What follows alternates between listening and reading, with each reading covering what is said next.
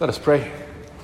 Gracious and holy God, we give you thanks for the ties that bind us, the ties that unite us, that soften the hard edges of our hearts and allow us to draw to one another in friendship and to draw closer to you in sweet communion.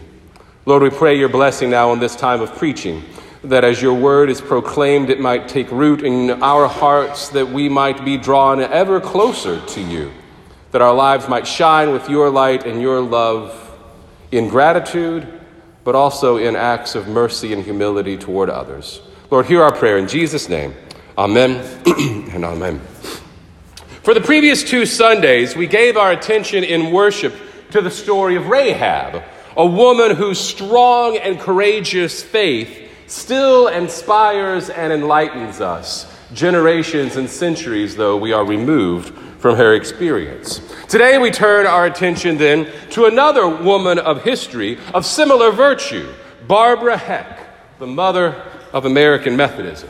253 years ago this week, Barbara Heck sparked the events that allowed the Methodist revival to take root not only here in New York, but ultimately to spread across this country, indeed throughout uh, Canada as well. A true North American icon she is.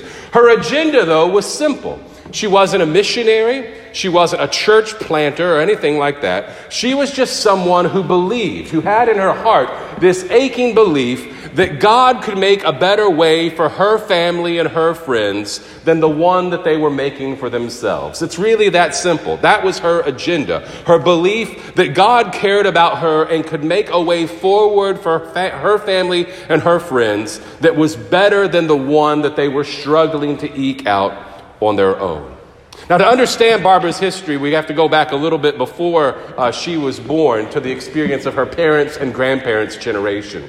In the early 1700s, there was a group of people living in Germany along the Rhine River.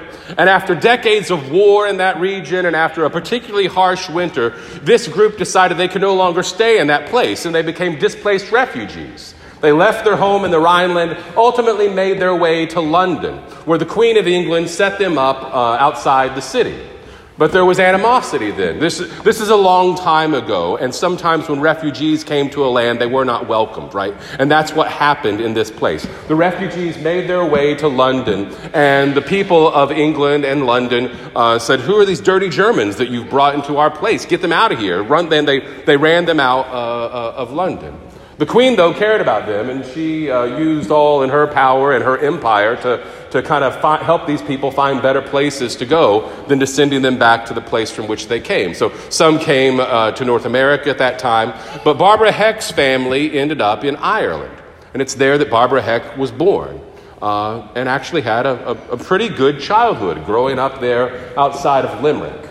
Uh, in fact, it's there outside of Limerick that as a teenager, Barbara Heck Methodist preachers who came to her town, and they spoke of God's grace and God's love for all people and, and, and, the presence of this loving God at work in their life. And as a teenager, Barbara said, This is what I've been waiting for. This, this is significant. And, and she took from those preachers and that experience a living faith in her heart that she would carry with her through the rest of her life.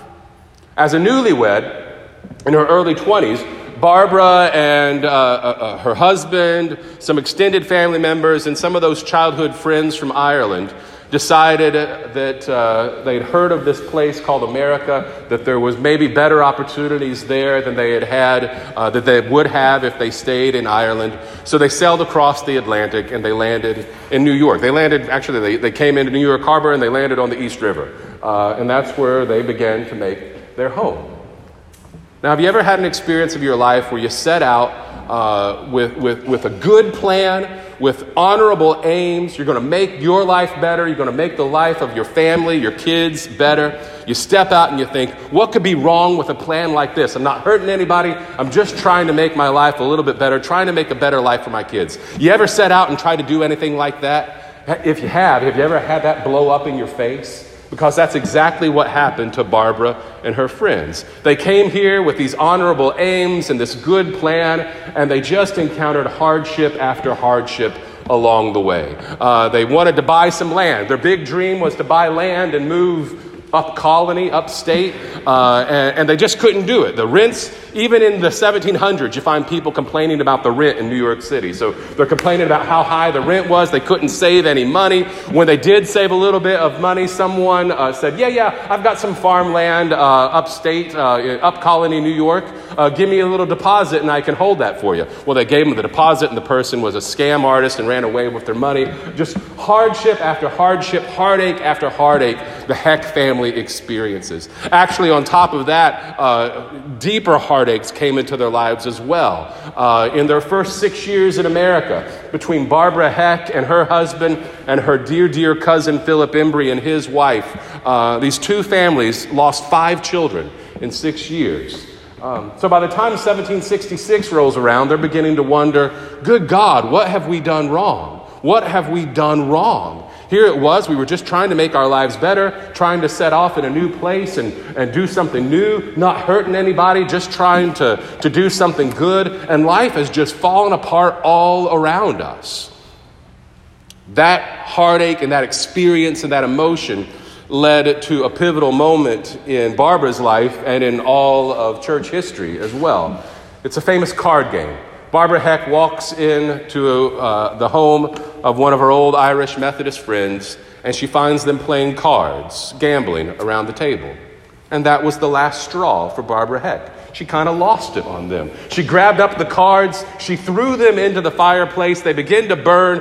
Uh, at that point, she delivers one of the great lines in all of Method, in all of Methodist history. As they're burning, she screams, "Where are your idols now?" And she runs out of the house. Barbara's close to having a breakdown, it would seem, at this moment, right? She goes to Philip Embury's house and she says, Philip, we have lost our way. And this is one thing I love about her. At that point, she could have gone to Philip's house and she could have said, You're not going to believe what those yahoos are doing.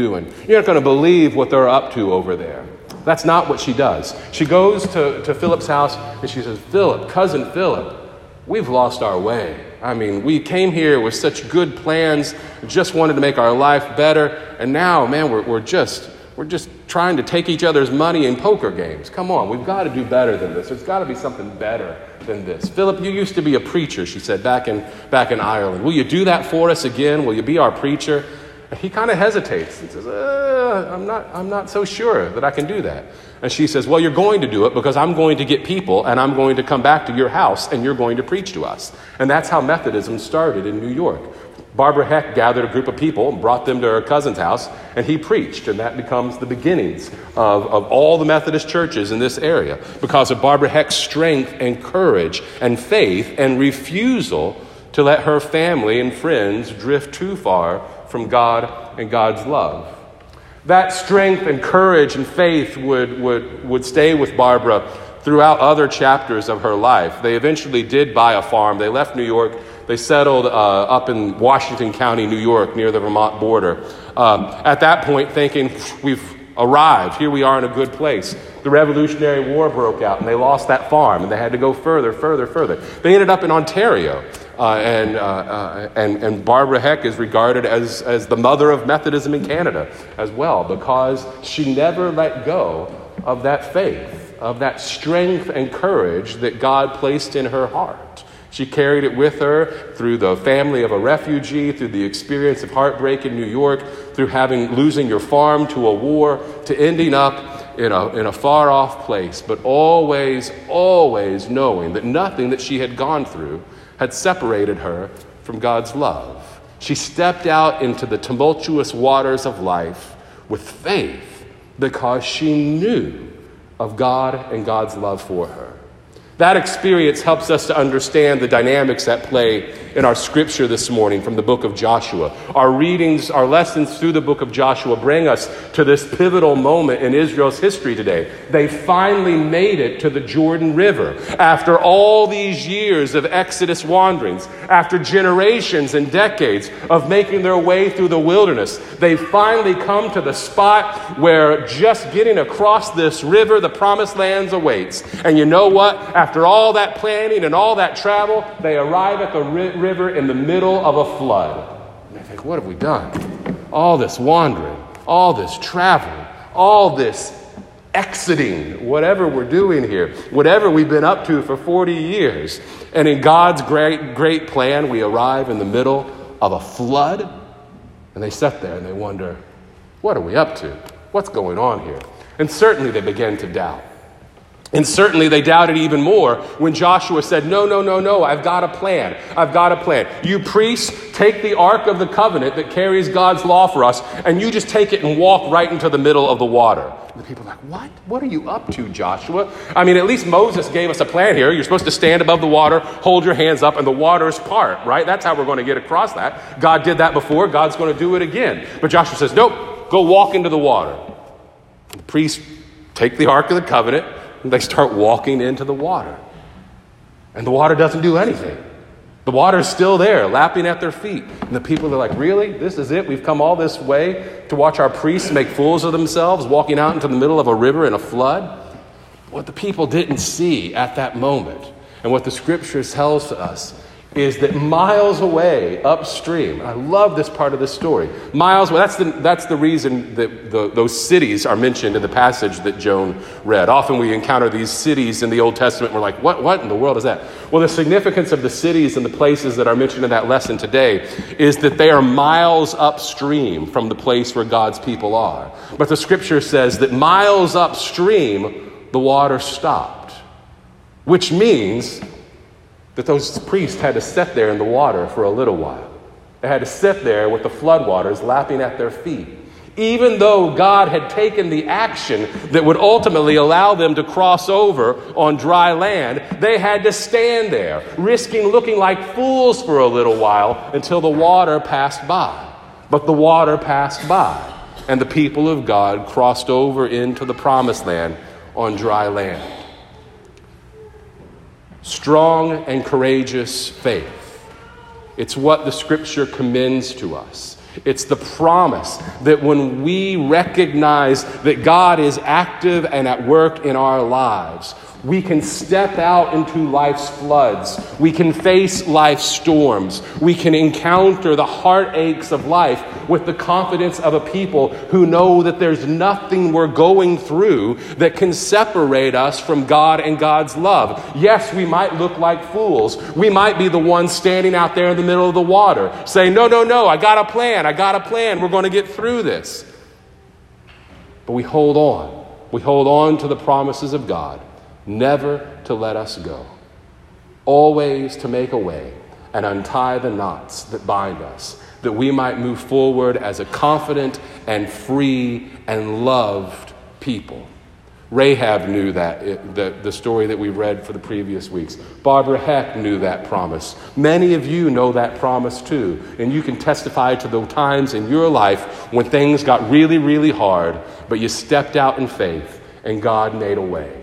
And for those moments in our lives, and for the promise that this God who parts the waters, who dries the waters, who makes a way for us to move forward, is still with us right here and right now in whatever we're going through, that this God is still with us. That's why we say this is good news for all people. Thanks be to God for this good news today and always. Amen and amen.